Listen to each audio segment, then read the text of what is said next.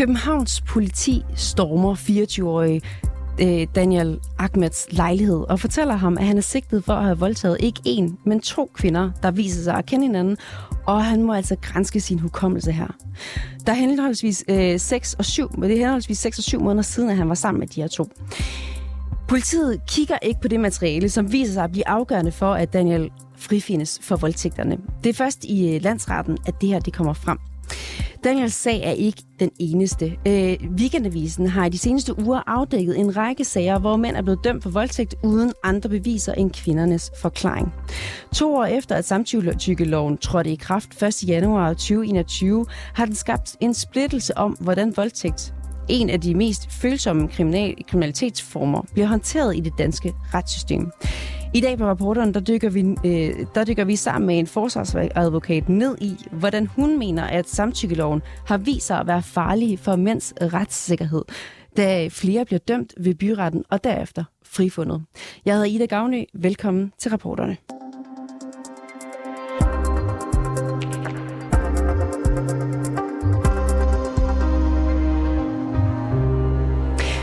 Vores reporter Camilla Michelle Mikkelsen har talt med Daniel Ahmed, der i 2021 blev dømt for voldtægt af to kvinder, men frifundet i slutningen af december 2022. Du bliver faktisk dømt for to voldtægter i Københavns Byret. Men da din sag så kommer for Østerlandsret, så bliver du altså frikendt, og det var i slutningen af december sidste år. Hvad ja. var det, der skete? Jamen, i øh, min telefon, øh, som de, de konfiskerede jo min telefon allerede, da jeg var inde og blive hentet første gang, og min, og min computer. Og jeg havde jo regnet med, at de ville, så, så ville de konfiskere den, så ville de selvfølgelig tjekke mine ting, tjekke mine beskeder med de her piger, tjekke mine samtaler med de drenge, der har været der, øh, og sådan nogle ting. Øh, og sa- på samme tidspunkt havde jeg også tænkt, så må de da også have taget pigernes telefoner, tjekket dem, og de vidner, de indkalder, måske taget deres telefoner og tjekket, fordi det vil jeg da selv gøre, hvis jeg skulle vide 100% hvad der var sket. Øh, men jeg kommer så op til byretten, og er meget overrasket over, at der ikke er en eneste samtale øh, mellem mig og pigerne, der bliver fremlagt på noget tidspunkt i, i retssagen. Så det retssagen er ligesom baseret på dine forklaringer og på kvindernes og, forklaringer? Ja, det er det kun i byretten, der, hvor beskederne, der ikke bliver lagt vægt, lagt vægt på dem, og Daniel, og... lad mig lige hoppe tilbage til den her aften. Er du, er du okay med det? Ja, selvfølgelig. Fordi den kommer jo til at betyde, at du altså, senere bliver anmeldt og faktisk også dømt for voldtægt. Og den her kvinde, du taler om, hun er på det her tidspunkt 19 år gammel og en bekendt fra, kan jeg forstå, TikTok-miljøet, hvor du begår dig. Ja. ja. Øhm, og ifølge anklagen, så havde hun nemlig et blackout. Altså, var du på noget tidspunkt i tvivl, om hun var for påvirket til at have sex? På ingen, intet tidspunkt. Øhm, og det bliver også nævnt af både mig og de andre vidner, som er nogle fællesvenner, vi havde, at øh, det, det kunne ikke hverken mærkes eller ses, og, og hun siger jo i første omgang, at hun har et blackout grundet, at øh, hun mistænker noget former for stoffer. Så hun hensyder hele tiden til det her med, at der skulle have været nogle stoffer i, i, i den drink, mm. øh, og det var der så ikke, og det blev så bevist, at det var der ikke. Hun siger selv, at hun ikke har drukket særlig meget, det siger hun i byretten. Når vi så kommer videre til landsretten, siger hun så, jeg kan ikke tåle alkohol, siger hun så lige pludselig i, i landsretten. Og hvad gør øh, dig sikker på, at, at det var frivilligt, altså at hun var til stede? Jamen, jeg snakkede med hende hele aften. Øhm, vi kyssede inde i, min, inde i min stue, hvor det var hende, der kyssede mig, og jeg kyssede igen, fordi på det tidspunkt synes jeg, hun var en sød pige, og der var ikke som sådan noget øh, galt. Og jeg spørger hende to gange, om hun kunne tænke sig at have sex. Jeg spørger hende første gang ind i stuen, som er det, der får os til at gå fra stuen ind på mit soveværelse. Jeg kender hende forholdsvis godt, ved hun kun havde været sammen med en anden før mig. Så derfor, når vi ligger inde i min seng igen, og vi begynder at kysse, så for at være, fordi jeg ved, at når man ikke har været sammen med særlig mange, eller særlig mange gange, så kan man godt være nervøs, så derfor spørger jeg hende endnu en gang, når vi ligger inde i sengen, om hun er sikker på, at hun har lyst. Hun siger ja, og så er vi sammen. Så på intet tidspunkt er jeg, er jeg i tvivl om noget. Hun snakker helt normalt hele aftenen. Hun er, som hun plejer. Hun er lidt op i gear, men det er, er man, når man sidder og hører noget musik, og, øh, og sidder øh, nogle flere mennesker i en lejlighed. Så der var på intet tidspunkt noget, noget som helst, der signalerede, at hun ikke var sig selv. Efter vi er sammen nemlig, der hvad hedder det, giver jeg hende mine underbukser på, øh, eller hun kunne ikke finde sin egen, og så sagde jeg, hey, du kan tage mine på, og så tog hun, hun tog dem selv på. Øh, mine underbukser øh, tager så hjem under hele aften, har hendes mor været meget, sådan, skrevet meget til, hvad hedder det, pigen, om hvor hun er, på hvilke tidspunkter, og de havde en klar aftale om, hun skulle være hjemme senest klokken, klokken to. Da vi var færdige med at være sammen, var klokken to. Hun, hun boede øh, 40 minutter væk, cirka, hvis hun skulle tage metroen og sådan nogle ting. Så hun var sent på den. Da hun så kommer hjem, der ser moren, øh, at hun, øh, hun ikke har sin egen underbukser på. Og så spørger moren hende så, hvorfor har du dem der på? Hvor den her pige så svarer, det kan jeg ikke huske. Så hun får øh, pigen til at ringe til en af de andre drenge, der var der samme dag, øh, morgen efter. Og pigen her, hun siger, nej, de ligger og sover, og jeg ringer til dem øh, senere. 10 kl. 10 igen kommer moren ned og siger til sin datter, hey, jeg bliver nødt til at vide, hvad der er sket, fordi at, øh, det gør jeg bare. Øh, så du bliver nødt til at ringe til dem. Øh, og hun ringer så til en af mine venner, som forklarede hende, øh, hvilket jeg igen er ret overbevist om, hun godt vidste, men forklarer hende, at hun har været sammen med mig. Og lige i det, øh, hun får det at vide og fortæller det til sin mor, ringer moren, går moren ud Men af kan lokalet. hun ikke selv huske det? Det siger hun, hun ikke kan. Okay. Øhm, hun havde ikke nogen stoffer i blodet, så det, det undrer mig meget, hvordan hun ikke ville kunne huske noget.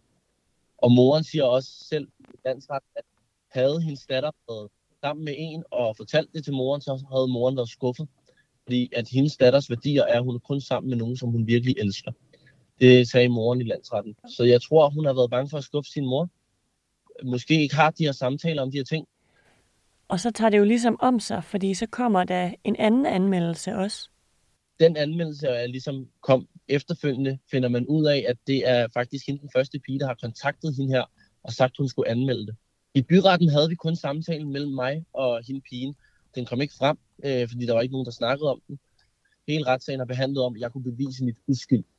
Og derfor, da vi så kom i landsretten, der havde vi samtalen mellem mig og hende som det første, hvor at vi tydeligt kan se, okay, øh, vi har haft en samtale Når om du siger prævention. samtalen, så er det på sociale medier.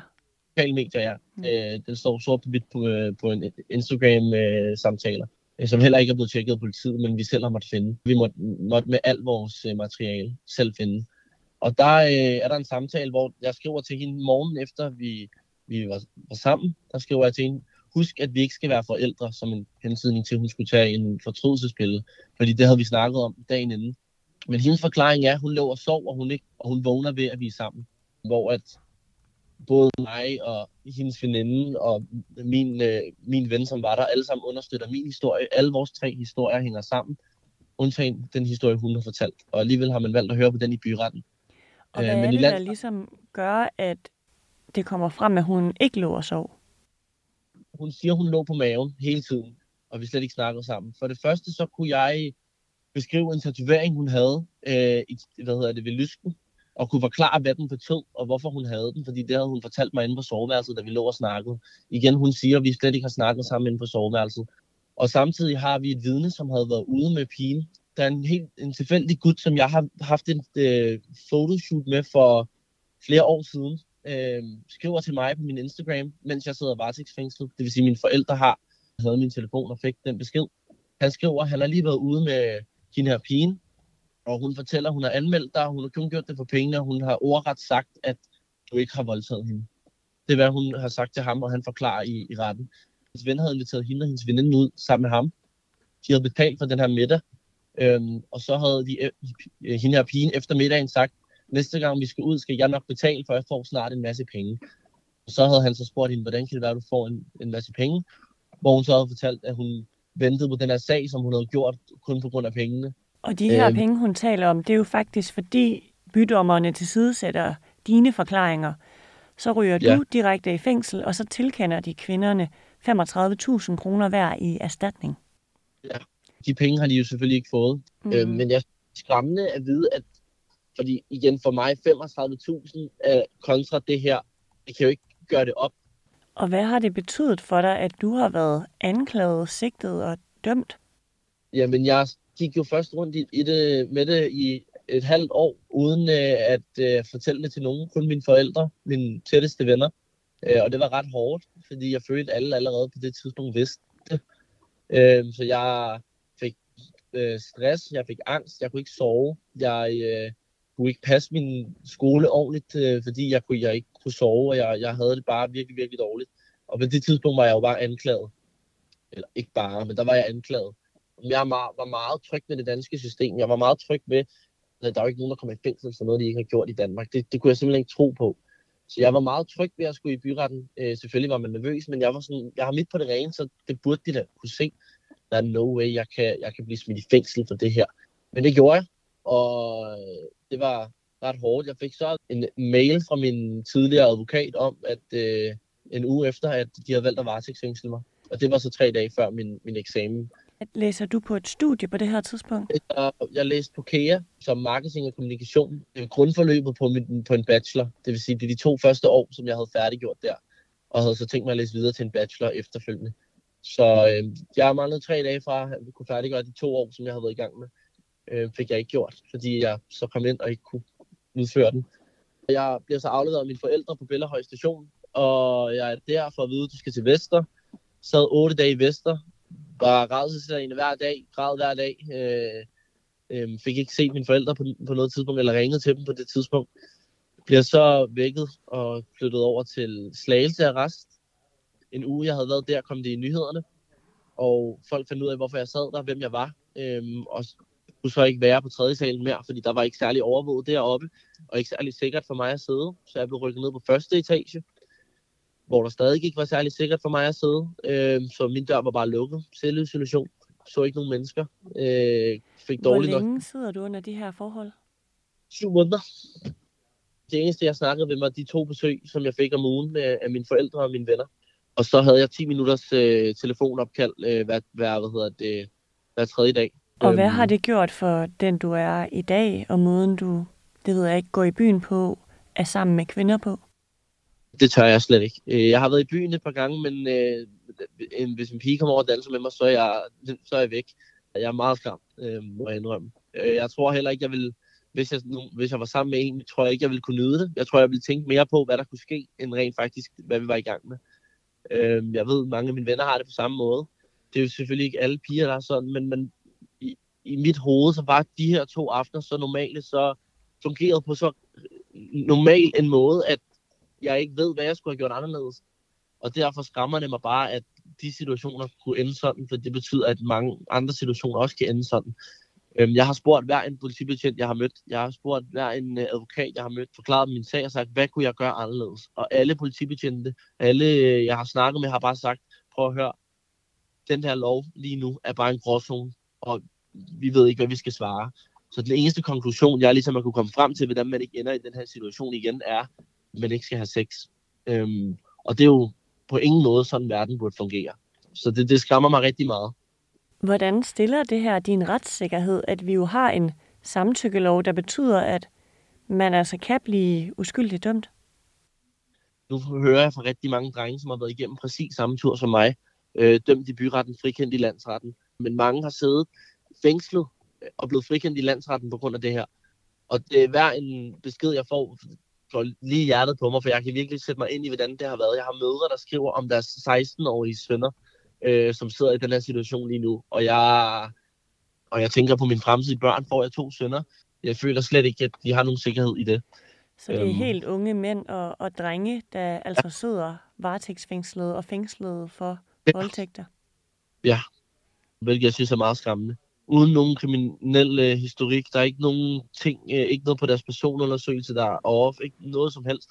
Øh, ikke noget vold, ikke noget halløj. Jeg er ikke en fortaler for unge drenge. Jeg er en fortaler for, for un- ungdomslivet. Øh, det her, det skaber både problemer for de drenge, som bliver dømt uskyldigt, men det skaber virkelig også problemer for de piger, der har prøvet noget forfærdeligt, fordi dem er der også mange af. De her falske anmeldelser, synes jeg bare, de, de ødelægger begge ting. Øh, fordi at, så er der mindre fokus på dem, der har prøvet noget forfærdeligt, og du risikerer, at uskyldige bliver straffet. Begge de udfald er forfærdelige, for i, i mit hoved, hvis du er en voldtægtsmand, så skal du sidde i fængsel, og så håber jeg, at du har en virkelig dårlig tid derinde. Men hvis du ikke er og sidder derinde for det, så har jeg virkelig ondt af dig, specielt fordi at sidde for det, øhm, sidde anklaget for voldtægt, uden at have gjort det, og bare generelt at sidde anklaget for voldtægt i et fængsel, er ikke en sjov ting at sidde i fængsel for. Øh, de behandler folk, der dræber mennesker bedre end i fængslet, end de behandler folk, der sidder for det. Hvad har du oplevet i fængslet? jeg har oplevet en, en del. Jeg vil sige, at jeg er ikke blevet slået på noget tidspunkt, fordi jeg som, øh, har passet meget på og været meget inde med min celle. Øh, har haft lukket døren nærmest hver dag. Men enkelte gange har jeg prøvet at skulle, øh, skulle på badeværelset og vaske mit tøj for eksempel. Øh, at der er folk, der sprunget ud fra badeforhænget og taget fat i, i nakken på mig, hævet mig op ad væggen, øh, afpresset for penge. Øh, og troet, og alle mine ting har været stjålet 24-7, og ja, skulle ikke kigge det forkerte sted hen, måtte ikke sige det forkerte, måtte ikke stå det forkerte sted, og selvfølgelig ligegyldigt, hvor jeg stod, så stod jeg det forkerte sted, fordi det var der, de godt ville stå. Øhm, og sådan nogle ting. Jeg har ikke fået noget luft, fordi jeg ikke kunne gå ud i gården, for jeg vidste godt, at hvis jeg gik ud i gården, så, øh, så ville der ske ting. Øhm, så jeg, jeg badede i min håndvask, fordi jeg ikke kunne gå på badeværelset. En håndvask, der kun havde koldt vand. Øh, badet jeg i, i, i fem måneder. Haft det forfærdeligt.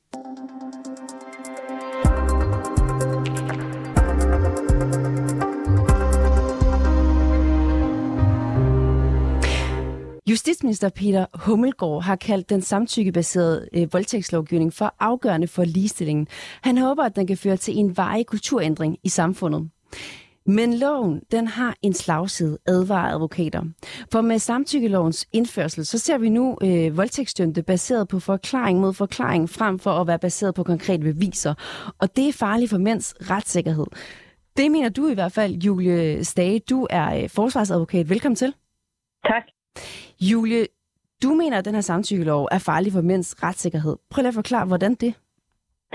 Jeg mener i hvert fald, at den har forringet mænds øh, retssikkerhed. Øh, jamen altså, det har noget at gøre med, at den nye samtykkebestemmelse, eller den nye voldtægtsbestemmelse, den øh, er skruet anderledes sammen end den gamle. Det vil sige, at hvor anklagemyndigheden før skulle føre bevis for, at der var vold eller trusler om vold, eller at kvinden havde været ude stand til at øh, gøre modstand, så er det, anklagemyndigheden i dag skal føre bevis for, øh, for en tiltalt kan dømmes øh, for voldtægt, det er, øh, at der ikke forelå samtykke. Og det, øh, det, det vil man, der vil man typisk se øh, færre håndfaste beviser. Øh, og det betyder, at pigens forklaring den bliver et centralt omdrejningspunkt øh, i sagen. Og, øh, og hvad er problemet mere, med det? Jamen altså, når du ikke har nogen håndfaste beviser, så falder du tilbage på parternes forklaringer, og det er svært, når du ikke har nogen håndfaste beviser, at afstive forklaringerne overfor øh, og teste forklaringernes øh, rigtighed, om du vil. Og, og det indebærer en, en, en større øh, usikkerhed øh, i forhold til, øh, til retssikkerheden. Har du nogle konkrete eksempler, hvor at øh, samtykkeloven har, øh, har påvirket mænds øh, retssikkerhed? Ja, nu har vi jo lige hørt uh, Daniel, Daniel uh, Amats sag, uh, og jeg kender til en, uh, en, en række uh, uh, sager, uh, hvor at, uh, det, folk er tiltalt er blevet dømt på baggrund af uh, kvindens forklaring. Uh, og og uh, det tror jeg, der er mange forsvarsadvokater, der gør. Altså, vi kender jo ikke udstrækningen, fordi vi, der er jo ikke lavet en undersøgelse af alle de afgørelser, der er blevet afsagt øh, siden øh, den her bestemmelse blev indført i straffeloven. Kan, kan du øh, komme med et det... konkret eksempel mere ud over øh, Daniels øh, sag? Ja, altså øh, det, det kan jeg godt. Øh, det kan jeg godt, og jeg skal passe på, øh, at jeg ikke nu har Danielle jo valgt selv at stå frem med sit navn.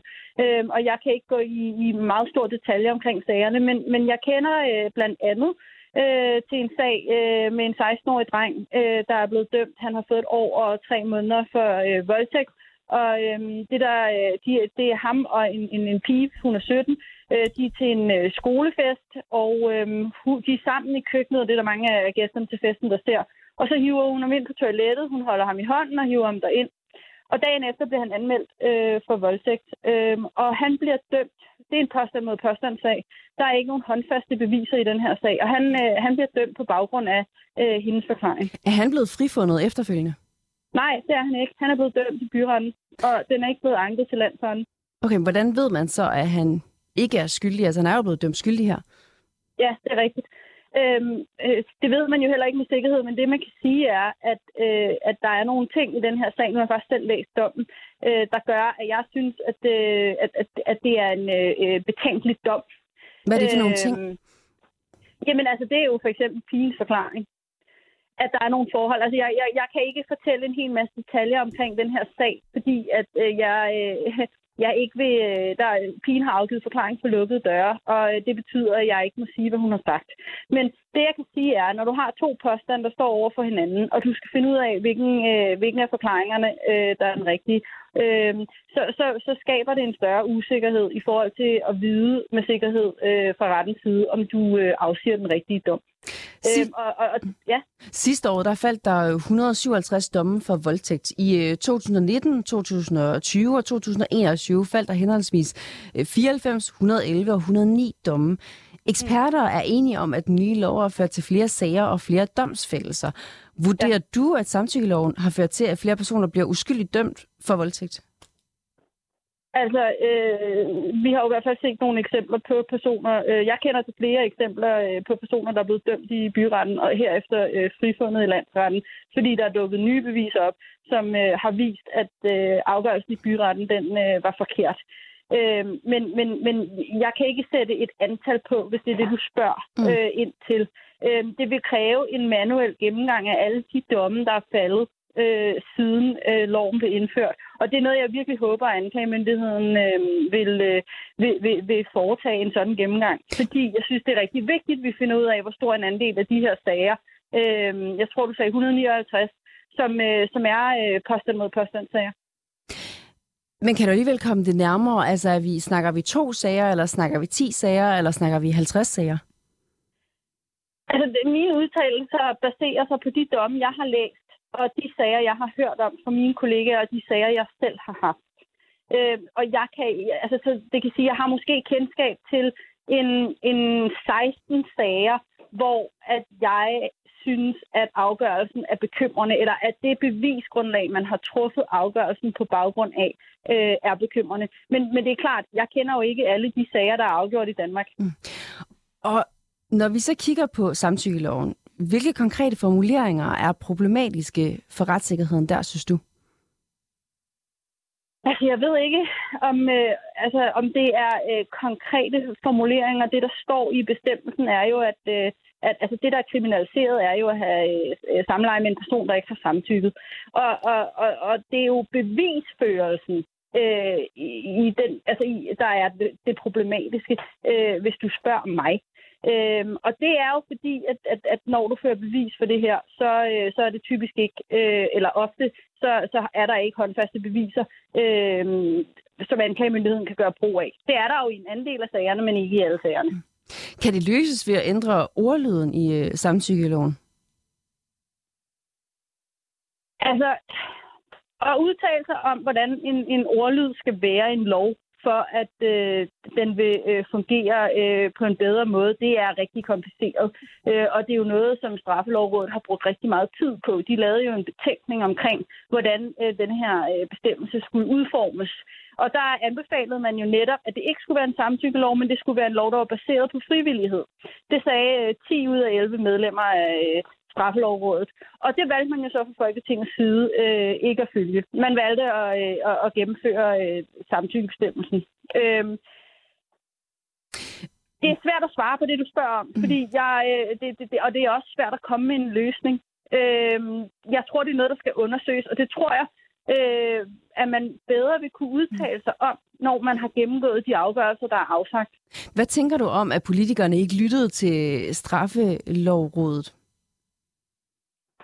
Altså, jeg tænker, når man skal øh, øh, vedtage en bestemmelse som den her, så synes jeg, at det er øh, rigtig vigtigt, at man lytter til de eksperter. Fordi øh, en, en ting er, hvordan bestemmelsen ser ud på papiret, men noget andet er, hvordan den fungerer i praksis nede i retten. Øh, det er klart, at vi lever i et demokrati, og det er Folketinget øh, og flertallet i Folketinget, der afgør, hvilke love, øh, der skal gennemføres i Danmark, og øh, øh, hvordan ordlyden skal være.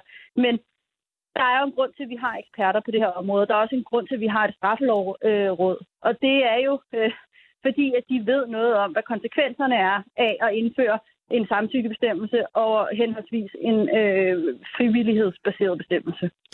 Hvilke forskel ville det have gjort for dine voldtægtssager, hvis politikerne havde fulgt øh, straffelovrådet dengang?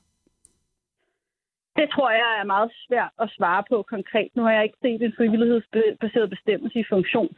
Øh, men, men jeg tror, øh, at samtykke og frivillighed er, der er jo nogle forskelle.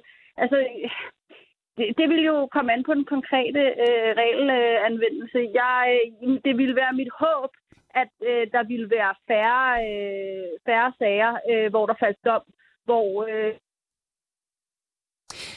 som, øh, samtykkelovgivning, den blev jo født til både stor begejstring og altså også bekymring. Tilhængere de så mulighed for at fordømme flere voldtægtsforbrydere, mens kritikere mener, at flere uskyldige kan blive fældet af lovgivningen. Hvad er risikoen ved, at øh, voldtægtsbestemmelsen, som den ser ud i dag, altså hvad er risikoen ved det? Jamen, jeg mener jo, at risikoen er, at øh, vi får dømt nogle personer, som faktisk ikke er skyldige. Hvordan oplever du som forsvar, at politiet, anklagemyndigheden og domstolen agerer over for de umiddelbare ofre, altså dem, der anmeldt voldtægten, versus dem, der har der er blevet tiltalt? Den, der er altså, der er jo, øh, man har jo indført en række initiativer for at øh, hjælpe øh, voldtægtsoffres, øh, hvad skal man sige, vej gennem retssystemet, og øh, det synes jeg jo er prisværdigt.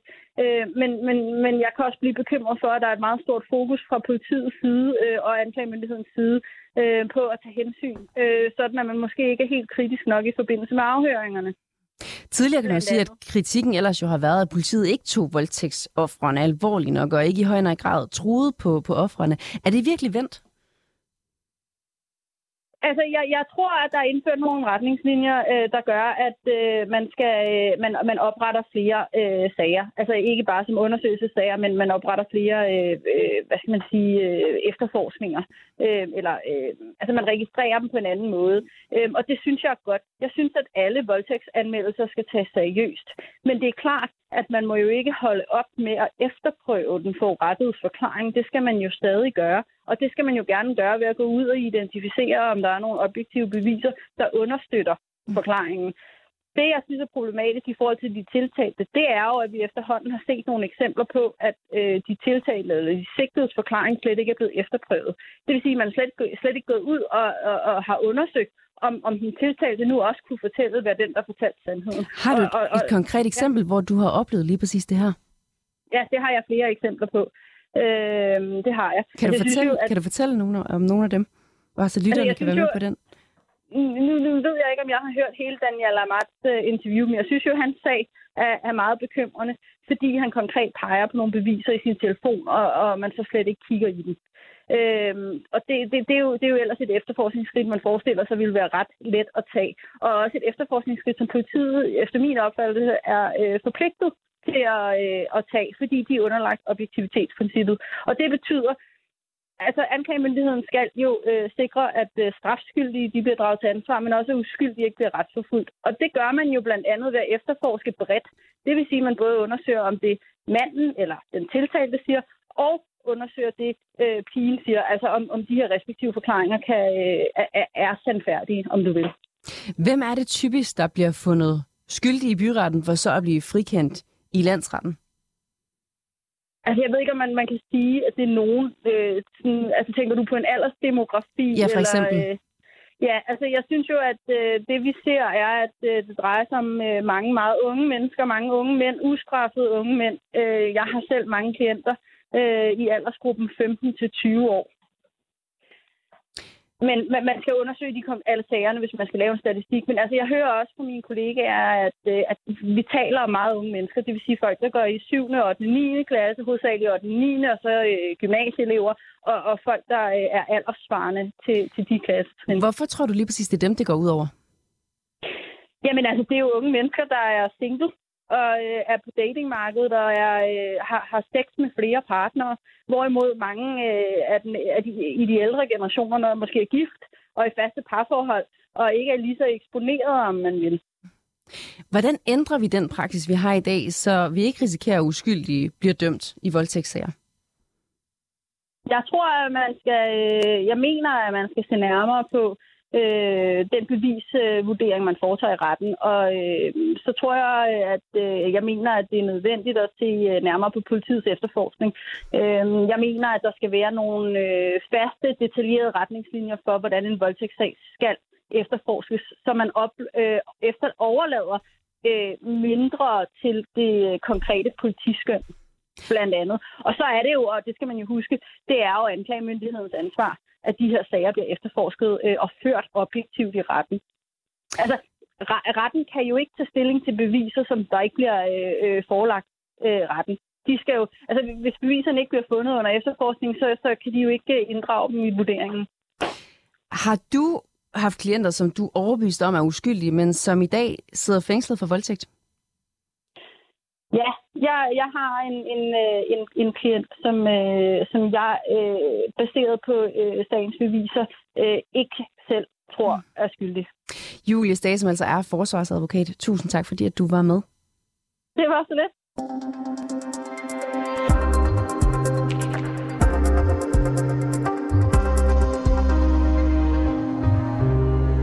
Det var alt, hvad vi havde for reporterne i dag, og tak fordi du lyttede med. Har du noget, som vi skal undersøge, eller ris eller ro, så kan du altid skrive til os på rapporterne 247dk Bag dagens udsendelse, der er Camilla Michelle Mikkelsen, Peter og Marcel, der er, øh, og så er Camilla Michelle altså også øh, producer i dag, og Mille Ørsted redaktør. Jeg hedder Ida Gavnø.